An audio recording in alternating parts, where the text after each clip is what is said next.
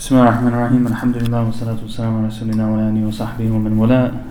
We ask Allah subhanahu wa ta'ala to bless this gathering and to increase us in our love for Him and for His Messenger sallallahu alayhi wa alihi wasallam and His family and His followers and those righteous people that have come before us. Ameen.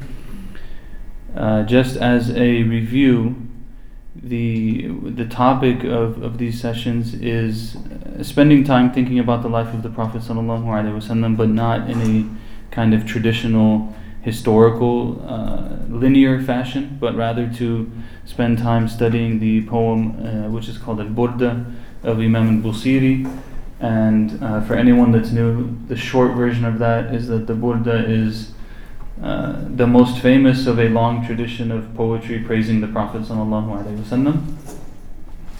And this is going to continue for a while. So, uh, depending on how things develop, we'll see how long it takes, but it will continue for a while, inshallah. And the idea, as we mentioned last time as well, is not only to focus directly necessarily on what the poem is saying, but also to take the the um, the subtleties or kind of like the things that are referenced in the poem and use those as opportunities to jump off into other topics. So last time we spent a lot of time talking about memories. We spent a long a lot of time talking about uh, how we deal with space. We spent time talking about neighbors, and all of that was not directly directly in the poem. I mean, it's mentioned in the poem, but it's not the poem wasn't telling us why neighbors are important or why memories are important or anything like that. It's just an opportunity. So when we say that we're going to spend a lot of time on the poem, don't get scared. Uh, it's going to go in a lot of different directions, inshallah. So we'll start with the second line today. Um, in the second line of the poem, Imam al-Busiri, قال الإمام رحمه الله تعالى ونفع الله بعلومه في الدارين آمين say آمين I'll translate for you. Said that the Imam said in the line of this poem, May Allah bless him and us through his knowledge in this life and the next. Ameen. This is kind of like a Azhari tradition. You don't start studying a text. Anytime you study the text, you have to make dua for the author.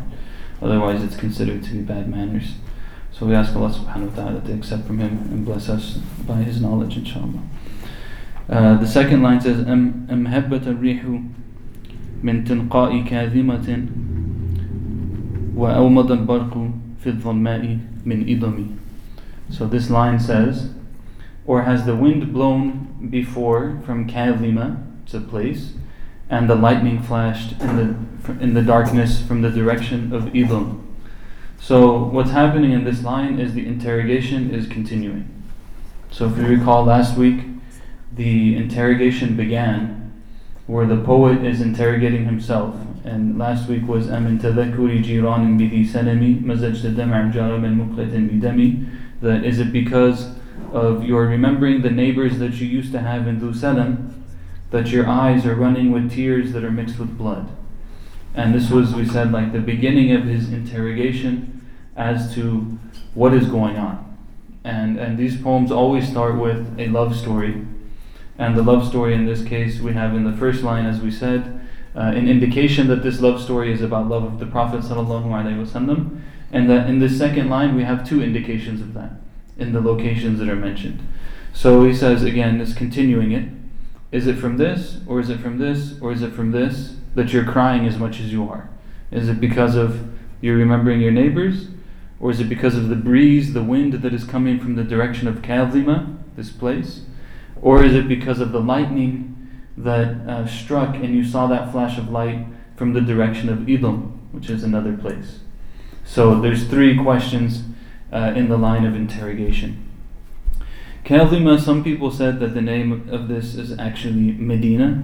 So there's some debate on where this location is, but some people said that this location is Medina itself.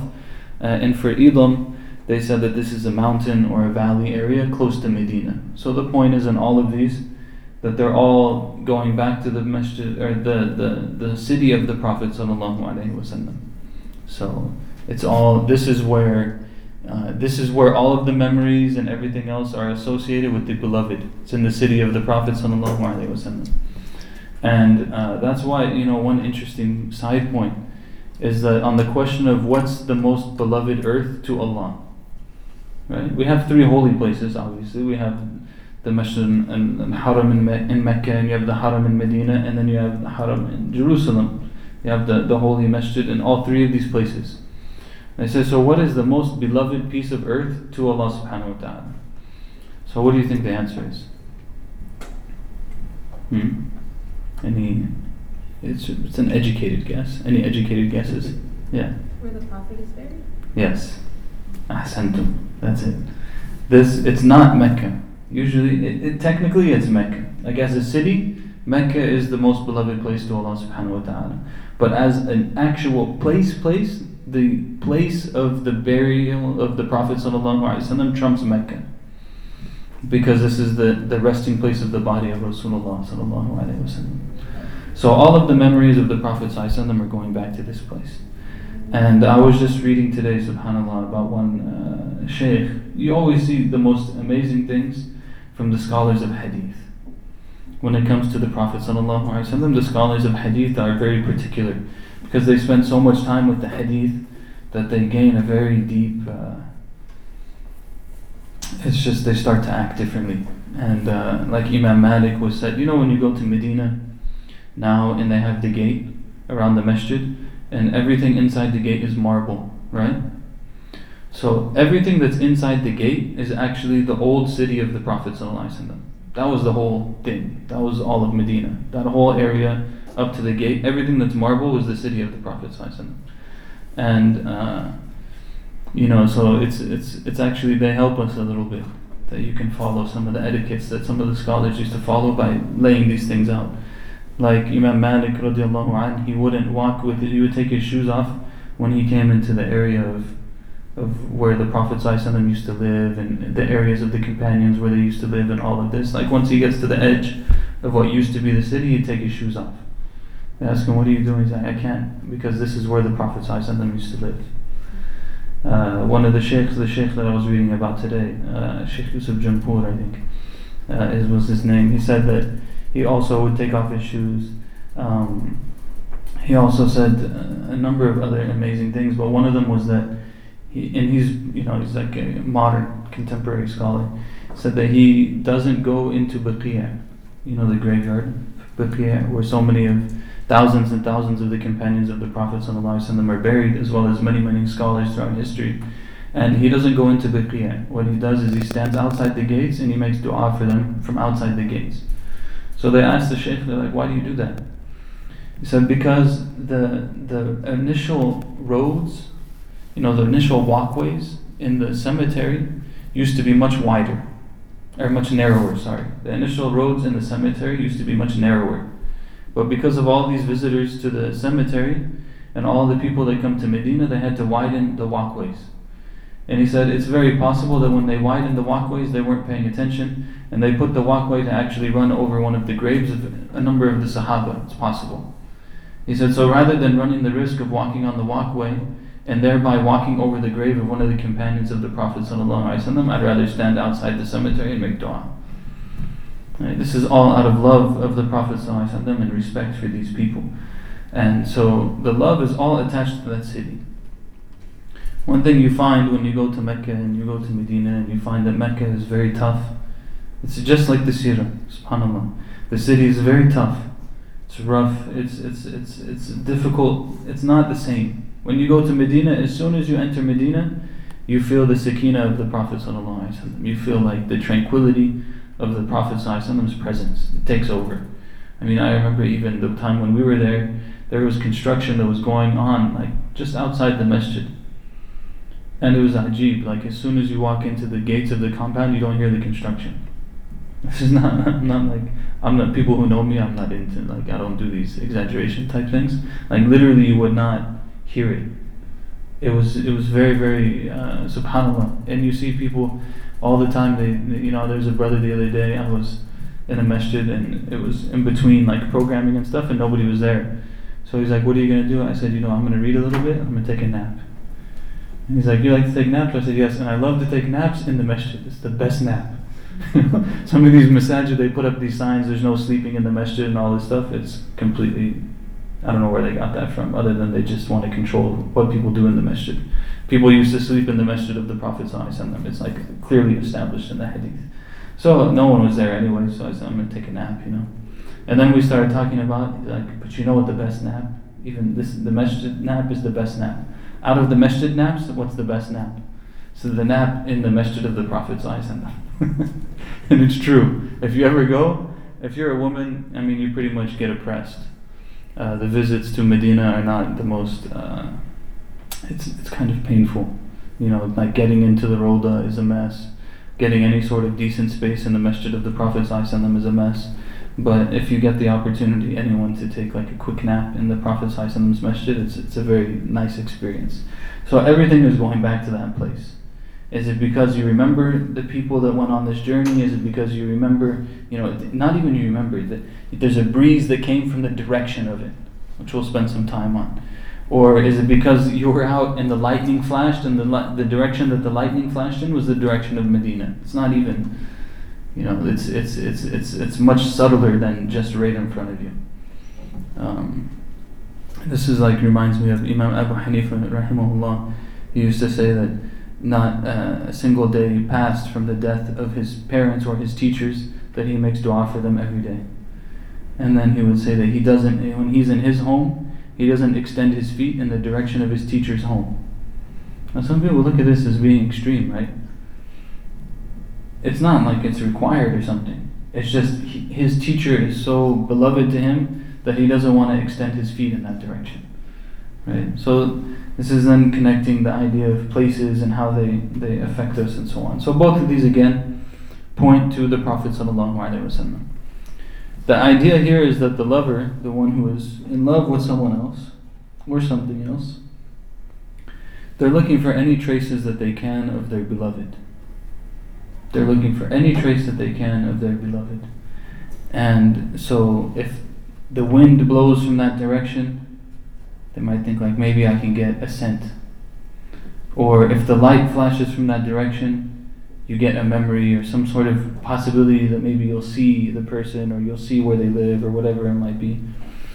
And so these things they spark hope and they spark thoughts and ideas. And part of one of the things that we need to reflect on here is the idea of looking at more than just what's right in front of us.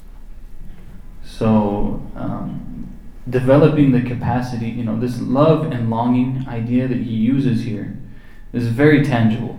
Even for someone who hasn't experienced what it feels like to love the Prophet them in the way that we should, or to love Allah in the way that we should. Everyone can probably understand like how they feel about someone they've loved, and then they can extend it, right?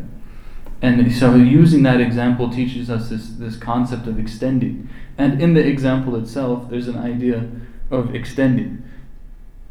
And so this really um, very very important to be able to see beyond our feet. Very important spiritually, very important politically, very important socially, very important just in life. You know, like and and you have things that help you do this. You know, we're, we're gonna make mistakes. I'm just thinking about one right now, not in the notes you're going to make mistakes. When you're trying to understand things, you're trying to look forward, you're trying to make a decision that's going to have consequences in the future, eventually you're going to make mistakes in that regard. You might do something wrong. One of the safeguards that we, we have two major safeguards in Islam against those kind of mistakes. The first major, and they're, they're related to each other. The first major safeguard is istikhara, asking Allah to give you guidance oh Allah, I'm try- I want to do this thing. You know more than I know, and you are able, and I'm not able, and I want to do this thing. If this thing is good for me, then in this life and the next, then facilitate it for me and make it easy for me. And if it's not, then get it away from me and get me away from it, and give me the good of this life, whatever it might be, and make me pleased with it. It's the dua of istikhara, basically. Right. So you're asking Allah actively to guide you to do that which is going to have long-term good, if good for me in this life and the next. Right. The other area of it that's related to istikhara, this prayer of asking guidance, uh, and also protects us from making mistakes, is shura. You know, to, to take consultation, to ask people. And I, I think, you know, there was cause for reflection on this today, and there's never any shortage of cause for reflection on it. I just, I think it's so sad that part of our modern culture, especially here, is that we don't like to ask people things and that's just it's just a bust. I mean, you just it just ends up messing up your life. There's so many people that know, so many people that have perspective. There's so many. Doesn't mean you have to follow them. Doesn't mean you have to submit to them and everything that they say. It doesn't mean you have to take it without thinking about it or anything like that. It just means that you ask questions. So I don't understand where I should live. So for example, when we were supposed to live, when we were supposed to come move to the LA area, I took shura from a number of people, some of whom were in this room, about where to live. She's like, I don't know. This place is, even though I grew up here? I grew up, we ended up moving into the same city that I grew up in. But you ask questions. And so you go to study, you ask questions. You're going to make a job decision, you ask questions. You go to people who have more knowledge and experience. Um, and there's nothing wrong with that. You know, sometimes we feel like, no, we have to figure it out ourselves or whatever it might be.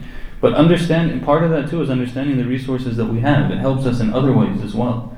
We understand the resources that we have as a community when we learn how to take shura from each other. And there's barakah in shura, there's blessings in shura. I mean, the Prophet ﷺ took shura. Do you think he, he had to? He's establishing a sunnah. And they go outside in the battle of Badr, right? And he, he asked them, you know, they go out on the mission. It's a small number of people, and then it turns out that it's about to become a war. And it's about to become a battle. And the Prophet asked them, you know, like, what do you guys want to do? What do you think? Takes their shura. And he actually follows the shura. Happened also in Uhud. You know, should we go out of the city or should we not go out of the city for this battle? Right? So it happened in Uhud as well. And the Prophet ﷺ would do that. He would take consultation. So these things help us to uh, not make mistakes. And, and of course, we're still going to make mistakes. Doesn't mean we're going to be 100% correct. It just means that we're lowering our possibility of being wrong and also building our relationships at the same time. So this is one of them, right? So you're looking beyond. When we're looking beyond, uh, one of the things that comes to mind is how Ibn Qayyim rahimahullah talked about gratitude. Uh, gratitude in relation to also the issue of um, tafakkur, contemplation. So he said contemplation, uh, it has levels. This is this is a very subhanallah sometimes you read something and it sticks with you and you use it for years and years and years like this is one thing long before we ever went to egypt i read this and it's like such, subhanAllah, very deep. It says there's levels of contemplation. Okay, so the idea here is then when we're trying to look beyond, there's steps at which we can look beyond and how we do so. So the first level of contemplation, meditation, reflection, is that you physically sense something.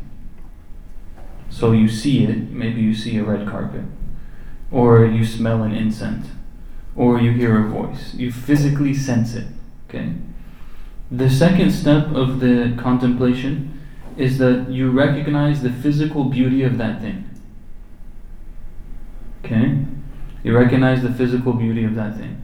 So you look at the red rug and you see the red rug, and then you say, MashaAllah, that's a very beautiful rug. Or you don't even say MashaAllah because we're on stage two. It says everyone is unique, everyone shares stage two. Muslim or non Muslim, believer or not believer. You look at the rug, you say, that's a cool, it's a beautiful rug. Looks really nice. Stage three is you look at it and you recognize its beauty, and that helps you to recognize the beauty in the creator of all things. So you look at it, you say, wow, that's a beautiful rug.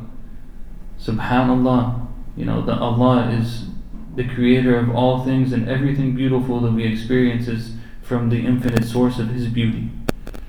So then it takes you now to Allah right? This third stage of the reflection or contemplation. Fourth stage is to turn stage three into your never ending habit. So, stage three is only for believers, stage four is only high, high level believers. So, basically, if you, it means that you get to the point that every single thing you see, you see Allah in it. Not in the sense that Allah is material, of course, but that you see Allah, you see like the imprint of Allah in everything. Everything takes you back to Allah. And you do that so regularly that you stop thinking about anything else. This doesn't make you dysfunctional. Don't misunderstand. It doesn't make you dysfunctional. It doesn't mean you're like wandering in the streets of South LA and you're like staring at the sky and whatever. You only see Allah. But You're functioning. But in your functioning, you only see Allah. And we're going to come to this. Uh, as well in, in some other things. It applies to other areas of life as well, you know, seeing beyond. So, for example, you have this, uh, people say, for example, sometimes you lose the battle, but you win the war, right? Sometimes you lose the battle, but you win the war. You're looking ahead. You have to give up on this one. It's very important in human relations. human relationships. Sometimes you're in a conversation, you're in something with someone, you just realize, you know what? There's like a brick wall right here. And I'm not on the other side of the brick wall yet, so I'm just giving up this battle. I lost this one. Maybe inshallah five years from now I'll get somewhere with it. Right? But you, you, you realize that there's you look to the long term. Second thing that people say is sometimes you lose the argument and you win the heart. So there's a story of Imam Hassan al-Banna rahimahullah that he was giving a lecture one time and he quoted a hadith. And someone stood up in the lecture and they said this hadith that you just quoted this hadith is weak. Why are you giving us weak hadith and all of this stuff? And then he was just like okay alhamdulillah khair you know? He didn't say anything to the person he kept going. Kept going giving the lecture whatever. He didn't comment on it at all. There's another funny story on this I'll tell you in a second. Uh, so he didn't comment on it. Later on, he invites this person to his home. He, they're, they're just sitting down, they're talking, whatever. In the bookshelves nearby, he tells the brother, he says, You know, can you grab this book from the bookshelf and open it to the page that's marked? And he said, Yeah. And he opens it, he looks at it, he's like, You see the hadith that's here? He says, Yeah, I see the hadith. He says, This is the same hadith. Like he realizes this is the hadith that he had corrected him on, right? He says, You see what it says, right? Like it says that it's actually not a weak hadith, that it's reliable, and so on and so forth. And then the guy said, How come you didn't say anything? Like, you knew this was the case. Why didn't you correct me? When I publicly humiliated you, why didn't you respond and correct me? And he told him this, this idea. Sometimes you lose the argument, but you win the heart. So he lost the argument on that day, but down the road, he's able to have some space for it. The funny story on the hadith was another sheikh, he was one time giving a lecture, and someone told him, You know, how do we know this hadith that you're quoting is reliable? He told him, If I tell you the chain of narrators, will it satisfy you? Can you? If I give you the chain of narrators and you'll be comfortable and happy? He said, Yes, I'll be comfortable. He says, Okay, it's on so and so, who heard it from so and so, who heard it from so and so, who heard it from so and so, who heard from the Prophet. I said, Are you happy now? He said, Alhamdulillah, I'm happy now. He said, Good, those are the names that are on the wedding invitation that I have in my pocket. like, it's not, you don't even know what you're talking about. just the names on the wedding invitation. He told them that this person heard it from this person, heard it from the prophet. Them, You're happy now? Okay, you're happy now. And it's complete.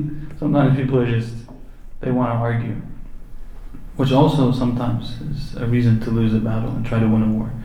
The third thing that this conjures up is the statement of Imam Shatibi, rahimahullah. It's a very, very scary statement because it's so hard to do. And he said, Al-alim al-rabbani هو الذي يجيب عن السؤالات وهو ناظر إلى المآلات. He said the, the, the godly scholar is the one who answers the questions while looking at what their consequences are. Where is the answer leading? Not just what is the answer right now, but where is the answer leading? Uh, there's many examples of this. The most tangible example is the next point, which is a time when Ibn Abbas anhuma, was approached by a man, and the man asked him, um, Is there tawbah, is there repentance for the one who kills somebody? And he said, Yes. And then a second person came and he said, Is there repentance for some for the one who kills somebody? And he said, No. So then his students were like, Those are two different answers to the same question. Uh, uh, whatever it is, I forget right now, it's, it's escaping me. So, does the person who kills someone else, can they have tawbah?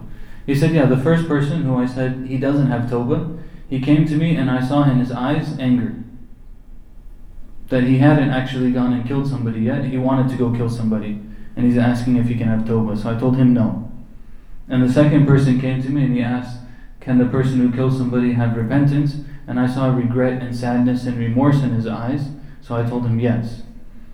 Now, in end, in the end, the general rule is that Allah can forgive. Okay, the general rule is that Allah can forgive anything, regardless of what the person did, as long as they ask for forgiveness and they make amends for what they did if it deals with the rights of another person before they die. It can be forgiven. Common thing we see amongst young Muslims is they don't believe that Allah can forgive them. It's a very strange thing. It's a very problematic thing theologically to believe that Allah can forgive you, but it's also just a strange thing pastorally that people should know that they can turn the page and go back to Allah regardless of what the situation was. So you see in this case that Ibn Abbas has asked the same question. The question he's looking at not only what's going to happen, what the technical answer to the question is, but what that's leading to later on. Okay, so it's the idea of looking beyond. And this comes up in many areas of Islamic studies. So I'll give you some examples. Uh, one of the areas where this comes up in Islamic studies is in usul al-fiqh. So usul al-fiqh is um, basically the philosophy of Islamic law. Um, if you're trying to find out a normative ruling on something, what is the methodology that you follow in figuring that out? That methodology is usul fiqh. So one of the areas in this study is secondary evidences. If you don't have something directly from the Quran, you don't have something directly from the hadith of the Prophet and you're looking now to secondary considerations, what are what are here? So two of those things are masalih mursala and sadd al And they're they're like uh, two sides of a hand, I guess you could say. They they complement each other. So masalih mursala is the idea that there's not a clear evidence on something, but it has good for the Muslims. So it takes the ruling of being acceptable because there's good in it. It's going to lead to something good uh, in the general view of Islam, so we take it. Like the example that's usually used for this in, in books is um, uh, is the compilation of the Mus'haf the combining, the putting of the Quran into one book. The com- putting the Quran into one book didn't happen in the life of the Prophet. It was written in all kinds of different places and held in different places. Then after his death, it was brought together in one text.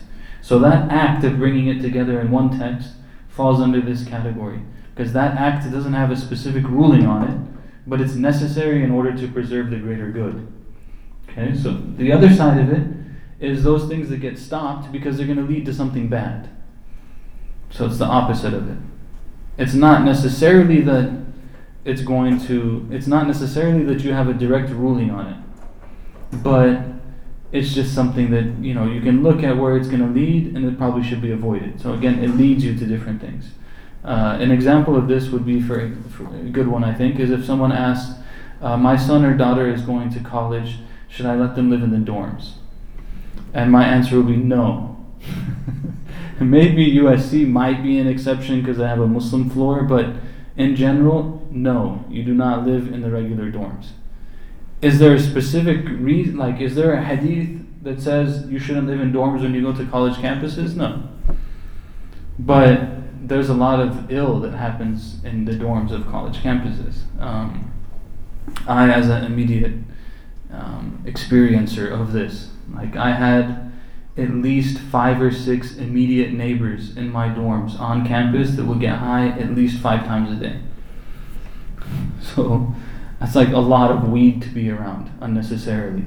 Uh, and, and many, many other things that we've seen as, as chaplains dealing with questions that people have brought, a lot of very disturbing things that people have gone through.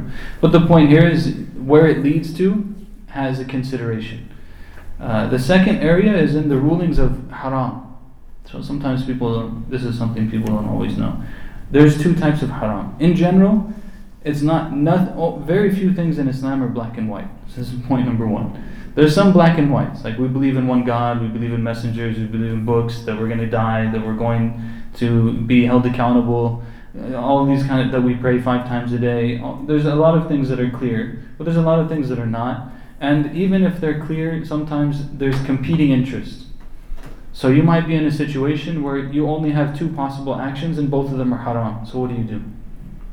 Are they both equal? Probably not. Because even in the haram, there's levels.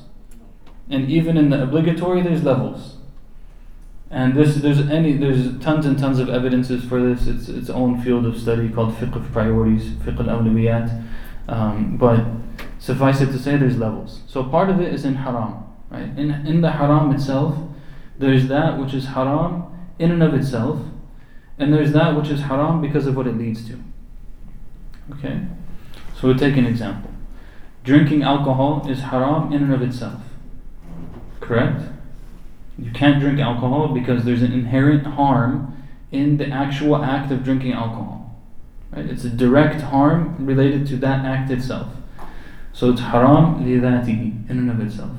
Then there's the haram لغيره for other than itself. So for example, we know from the hadith of the Prophet ﷺ that it's haram to sit at a table where alcohol is being served or consumed. Even if you're not consuming it. Right? A, there's a hadith about this. So is that because sitting at that table is in and of itself haram? No. It's because of what it leads to from the behaviors that you're around and the influences that you have and the kind of environment that you're in and so on and so forth. So it has a ruling, not there's a rule, there's haram because of itself and because of what it leads to. Uh, but the point is, in the end, we're, we're talking about again the issue of looking beyond, looking beyond just what's in front of you. You have it in the rulings themselves as well. Uh, another area where this comes up in the rulings, that has consequences, by the way, in fatwa. You don't have to necessarily go there right now, but those distinctions, they, they actually matter. so don't think that they don't matter. They actually matter when you're weighing other things. So number four is that Allah subhanahu wa ta'ala, or number three, um, Allah talks about in the Quran, uh, وَمَن يُعَظِّمْ شَعَائِرَ اللَّهِ فَإِنَّهَا مِن تَقْوَى الْقُلُوبِ That whoever glorifies the monuments of Allah, then it is from taqwa in your heart. Okay? So this is a very interesting concept. Very, very interesting concept. So what's being talked about here is Allah is praising those who magnify the monuments or the symbols of Allah or the symbols of Islam. That's a sign of their faith. Okay? Why? It's the issue of what it leads to. It's the issue of what it leads to. If you magnify in your heart that which is related to the faith, it increases your faith. But if you degrade in your heart that which is related to the faith, directly related to the faith, it can chip away at your faith. So let me give you a very practical modern example for American Muslims. Uh, and this is why this came up. ICOI people probably remember this khutbah. Um, the question of, I'll give you two. One of them is the issue of the masjid being unmosqued, and the other issue is how we look at scholars. Both of these are very much related. Okay, so the masjid obviously is one of the greatest symbols of Islam. I mean, there's, there's no doubt about that. That the masjid is a great, great symbol of Islam. Now, what ha- and, and, and there's a balance here because the symbol, if the symbol is lost, people's faith is hurt. So if the symbol is messed up and it needs reform, it needs to be reformed. So there's some level of critical conversation that needs to happen. Otherwise, it's not going to get reformed, and as long as it's not reformed, it hurts people's faith. So this is a problem. The other side of it is if all you do is bash the thing, and it's automatically assumed that every situation was bad, then it becomes, it also hurts people's faith. So when you make people, uh, when you when your discourse automatically makes people have a sensitivity to a masjid, regardless of whether or not they've experienced anything bad, regardless of what they've heard, regardless of what's going on in that space, regardless, it actually keeps perpetuating itself and it hurts people's faith. Uh, now that again is not to say that we shouldn't have some sort of critical conversation or fix things and so on and so forth, but that we should be conscious of that. Uh, because it was very frustrating for me, I'll tell you, like bluntly, as an imam, to hear a lot of the conversation. Like people are always, well, masajid are this and this and this and this and this and this. I'm like, but you live here, like down the street, and none of that happens here, and you don't come here. So like, there's a pro- there's there's something else wrong. There's another issue here. If everything you're complaining about the masjid doesn't occur in the masjid that's actually closest to you and you don't go to that masjid, there's you can see that there's different layers of issues happening. Right? The second one that's related to this is an um go ahead. I was going to say someone posted recently um, that uh, in order to be unmosqued, you have to at least first have been mosqued.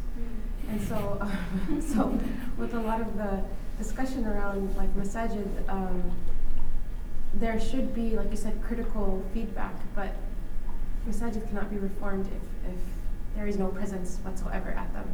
And then Mhm. um, uh, I guess the other thing that I'm re- reflecting on it is that it almost became like a fad to dislike the masjid. Mhm. So you were like a cool person if you didn't like the masjid, and you were a cool Muslim if you didn't like scholars. You just you're just cool for not like. It's like the masjid and the scholar became almost like the establishment when uh, you know for civil rights activism. You know, and it's um, and I think like that's especially in Southern California or in California, coming from like sort of a socialist activist background. you know, that's that's where a lot of Critical pedagogy. What was that? Yeah. Critical pedagogy gone wild. Yeah, yeah. So there's, I mean, there's there's valid concerns, but if it, for it to become its own culture, is almost like they don't want to. s- You don't want to see a cure. You know what I mean? Right, because if there's a cure, then you don't have anything to complain about anymore. Yeah. And you're building your community around the, the people who are complaining about it. so now you have a problem. You don't have anywhere to belong. So anyway, I mean, there's. I don't think it's. Uh, I don't want anyone to misunderstand. These are big issues. We're just tipping on them, not to like give the end all answer on this. There's a, and, and and not to make it black and white either. There's a, there's a lot on these things. The second one that's very common in American Muslim uh, life is related to people of knowledge. So it's it's very similar. People of knowledge are a symbol of Islam in the end. You can like it or you can not like it. It doesn't really matter. But as soon as you go outside, you, the immediate answer to this: go outside to the interfaith world and try to interact in the interfaith world without being having a title that indicates that you're from clergy, quote unquote. They don't look at you the same. They want someone who's clergy. Even if your clergy requires six years of study and theirs requires nine months, it doesn't matter. As long as you have the title, you're all the same. So the symbol matters. Symbol matters.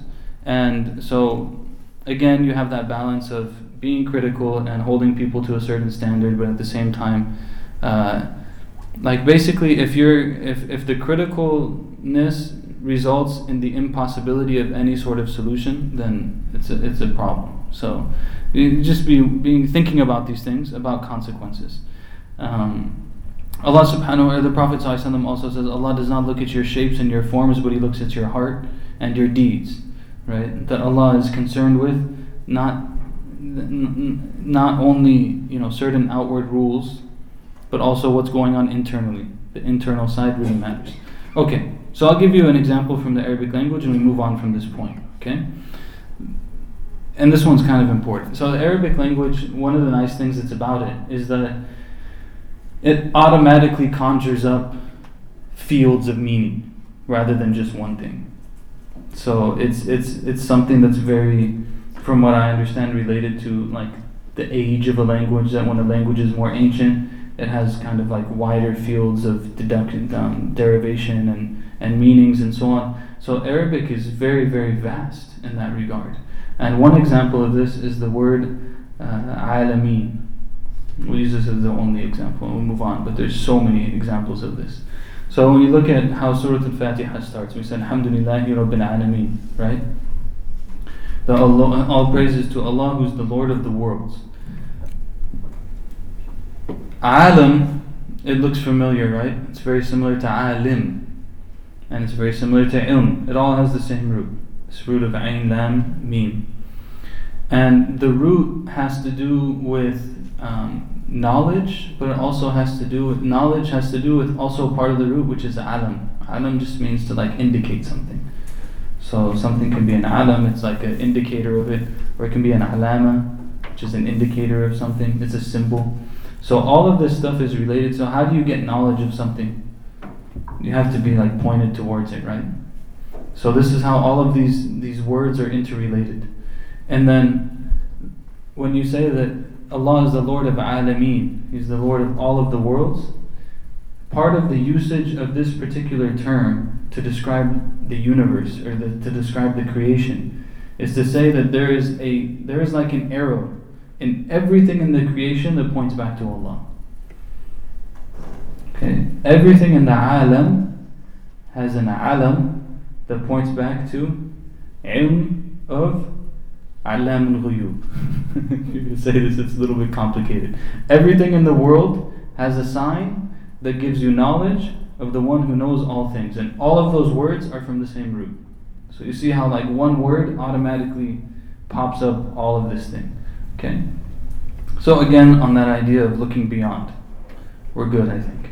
Between the two lines, is also asking himself about uh, the memory of place we talked about, And then the second one that comes up is is it because of the breeze that's coming from Kadhima, right? Or is it because of the breeze that's coming from this place? Or is it because of the lightning that came from the sky? So the thing about being deeply in love with something or someone is that it takes over your life, right? It just takes over everything. So if someone is deeply in love with the Prophet ﷺ, that love is going to permeate everything that they do. It's going to permeate all the decisions they make. It's going to they're going to see the Prophet ﷺ wherever because they're going they're always looking. Uh, they're consumed by it, and they're consumed by it so much that it comes out all the time. So one of the places you see this very commonly is with converts. I know I did this. I drove my family crazy. So it didn't matter what conversation was happening. Somehow that conversation led us back to why Islam is the truth, and why the Prophet ﷺ was the Prophet of God, and why Christianity is wrong, and all these other things, right? Combat mode. Everything, because like you're a new convert and your whole world has changed and everything is about Islam now. So every single conversation becomes about Islam. And I was straight up asked this question.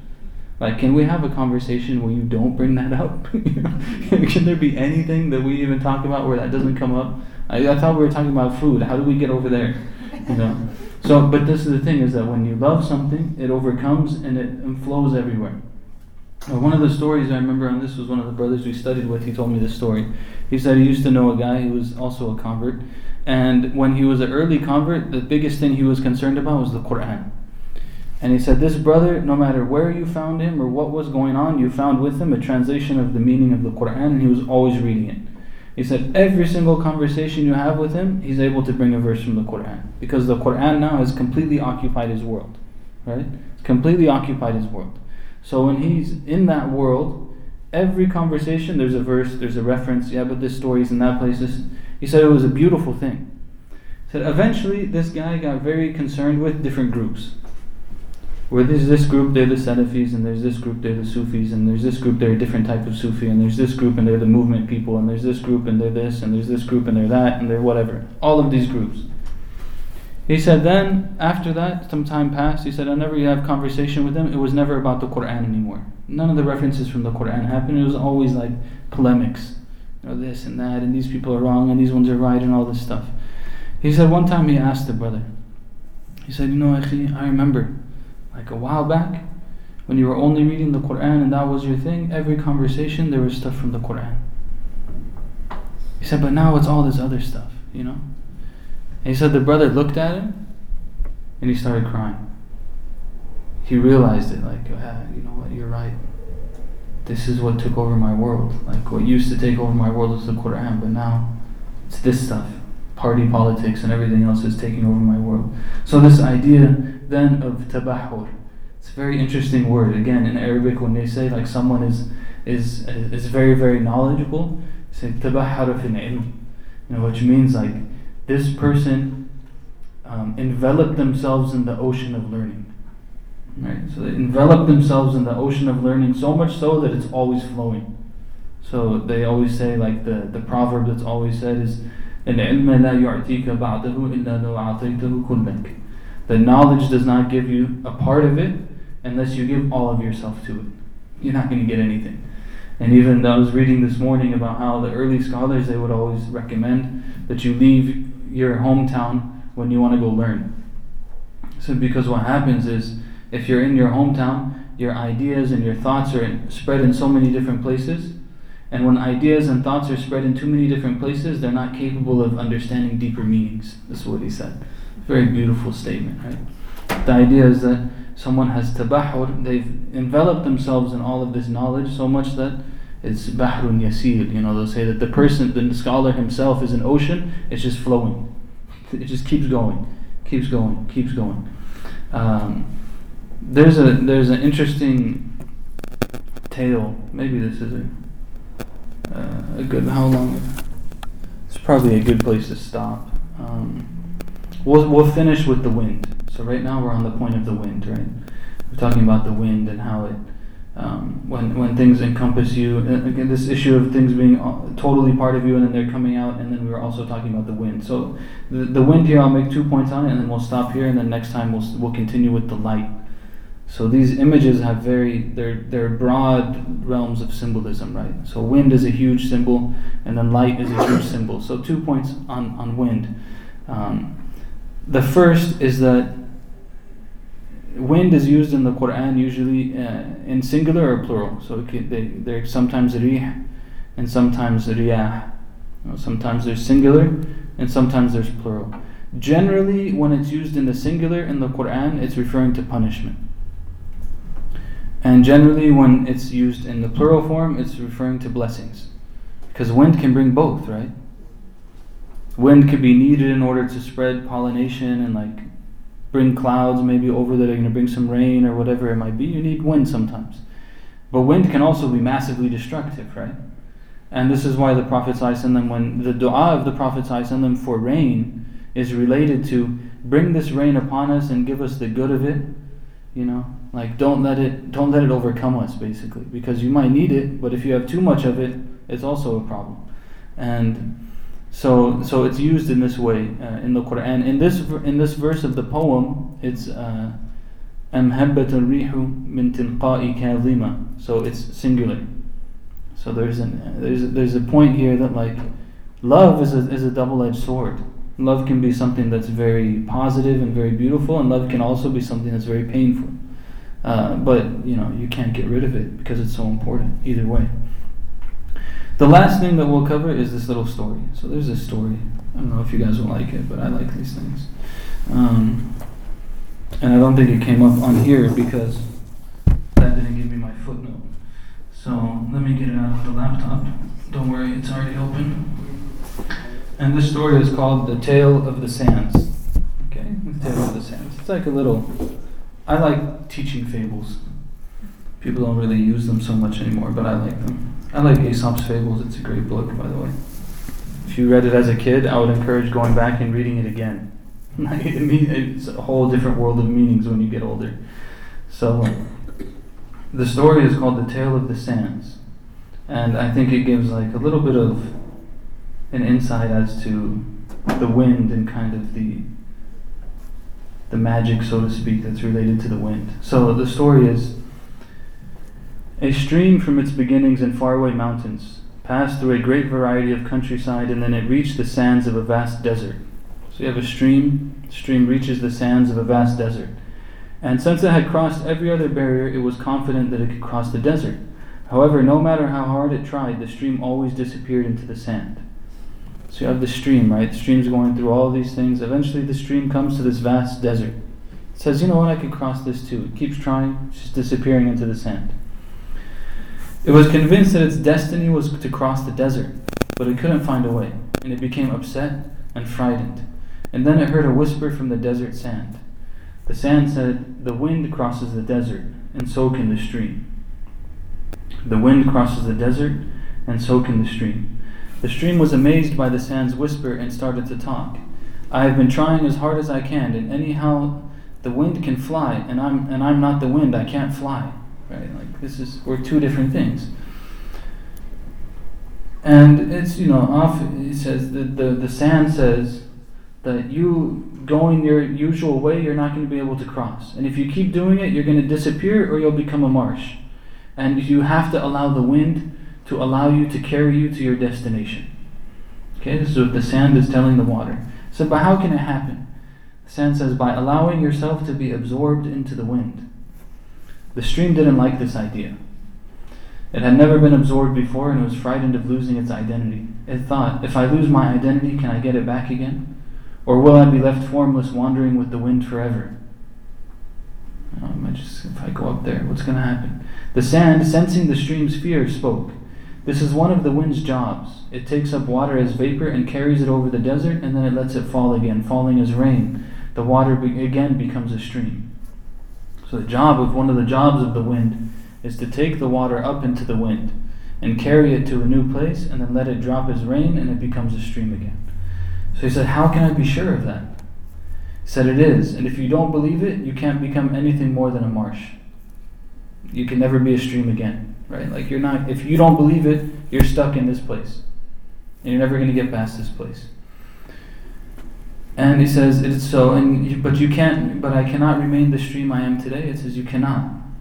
You can't stay the way that you are. It's, it's past that. It says, on hearing this, vague echoes began to awaken inside the stream. And the stream decided that this was the right thing to do. Somewhere in its memory back in the days, like maybe it was lifted by wind before and it forgot. Now it's being re inspired to be lifted by the wind. So with a leap of faith, the stream let go and it began to raise as vapor into the welcoming arms of the wind. Being lifted gently upwards and over the desert, falling softly as it reached the roof of a mountain, many, many miles away after becoming rain, and then, sh- and then it became a stream again. The stream was able to remember because it went through such difficulty this time and it realized its true identity. The stream was learning. And the wind, the sand said, We know it because we see it happen every day. Right? We see it happen every day. The sand knows. And they say this is why the journey of the stream of life is written in the sands. This is like this is the story in the end. The journey of the stream of life is written in the sands because the sands have seen it. This stream goes up into the clouds, right? So the reason why I'm saying this is because the story is, I think, you can take any number of other lessons from it. But one of the things that you take from it is this imagery of the stream and it reaching the desert and it's struggling with itself and it's trying to get to this new place and it eventually lets go a little bit and when it lets go a little bit it rises above its difficulty and then it falls again, right? But you see in the imagery of it that the stream is carried up into the wind and then it carries for a distance. So then you think about that in the context of the line of the poem, which is asking, is just just that breeze is doing this to you? You know, just the breeze is doing that. But if you think about a breeze, I mean, if you, I mean, think about if you go far beyond the breeze, right? Say, for example, the breeze is coming from the direction of the ocean. So just feeling the breeze from the direction of the ocean, you think about the ocean and you think about what lays beyond the ocean. You think about like, oh, say you're on the east coast, right? Or say you're in the Mediterranean and you feel a breeze that comes from the direction of Saudi Arabia or Arabia, and then you say, you know, that's the direction of the Prophet. It makes you cry. Right? This is what's happening in the poem. Saying, is it just that breeze that's coming from the direction of, of Kadhima that you're crying right now? Because that breeze carries so much the breeze carries memories, it carries history, it carries um, reflections. It, it, it just, all of that is coming with it. All of that experience is coming with it. So when I feel that breeze, it takes me all the way back. We talked about that last time, about the breezes in Irvine and how they would remind us of Cairo, and just how, again, that experience of place. So these are all tied in together. Uh, we'll stop here this time, halfway through the second line. Uh, and then we'll we'll continue next time. All of them are not going to be as long as this, just so you know. Like all of the all of, each line of the poem will not be this long. Like the two or three lines after this are all pretty much the same, so there's not a whole lot more to say about them. We just kind of go through them, but uh, each they'll be varying lengths, inshallah. We'll continue not next week, the week after, inshallah. Go ahead. Do you want to? You you were raising your hand. I didn't raise it, but I think you uh, knew I wanted to. no, I think you raised it. There's alamat.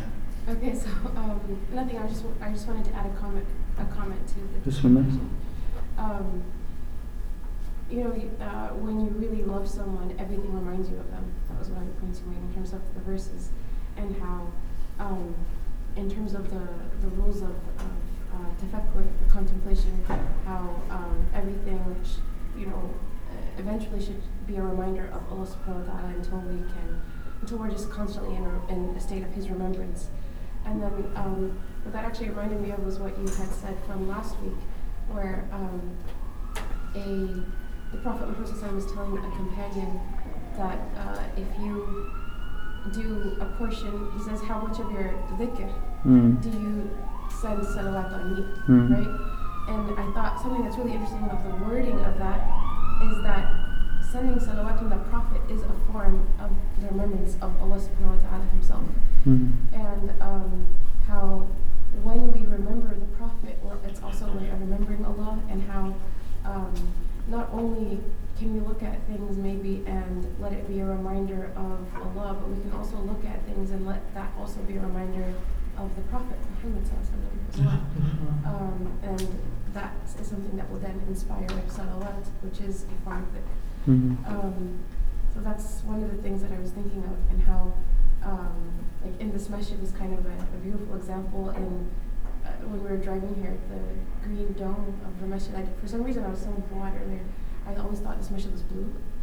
Was it ever blue for people who've been? here? Culver City, I think, is blue, right? I, King I was here like years ago and I could have sworn it was blue. But anyways, um, the when we were coming and I realized the flyer for this class shows Masjid al-Nabawi with a green dome, and we're driving close. We're coming to the masjid and it's like, whoa, there's a green dome, just like Masjid Yeah, al-Nabawi. it's fine. So there's um, like in the, it's just it's it's nice to allow ourselves to see the be reminded of the Prophet and to um, things that remind us things that are related to the Prophet that remind us of him, like a green dome or the Mhm. color green gold, or like the um, the full moon, for example, Mhm. or in this poem when it's talking about a breeze, you know, like Mhm. can a breeze remind us of the Prophet because they said like he was as gentle as the wind, you know, or Mhm. like he was as generous as the As generous as the free blowing free-flowing wind. Yeah. You know, these are all things that can sort of remind us of the Prophet. Yeah, inshallah. Yeah, I mean, next time, not next week, the week after, when we get to light, um, we'll talk about a lot of that stuff. Like, because light is uh, very commonly a metaphor for belief and disbelief and guidance and misguidance, and how the Prophet was a light to mankind, as well as Allah being Nur al-Samawati wal-Ard, but the Prophet ﷺ is also Sirajan Munira, you know, in the Quran that he's he's a, a clear lamp and for people to follow as well. And how having a deeper understanding of his life and his quality and his characteristics and so on, it it builds that. Um, basically, it builds a, a, a, a topography for us that allows us to have more experiences in life that will remind us of him, right? So, yes, inshallah, absolutely. Anyone else have anything they want to add or any comments? Like, bismillah. We have some time, you know, people can get food or whatever, and then we'll pray. Um, I don't know if they already pray or upstairs. I don't know how there's. I haven't gotten a full understanding of their system, but we'll uh, we'll just uh, we can uh, like shortly before five o'clock after we're about to clean up and everything else. I'll go up and pray Jama'ah if anyone wants to do that, or if other people want to go, we can do that inshallah. So, Jazakumullah khairan wa sallallahu wa sallam ala Sayyidina Muhammad wa wa wa sallam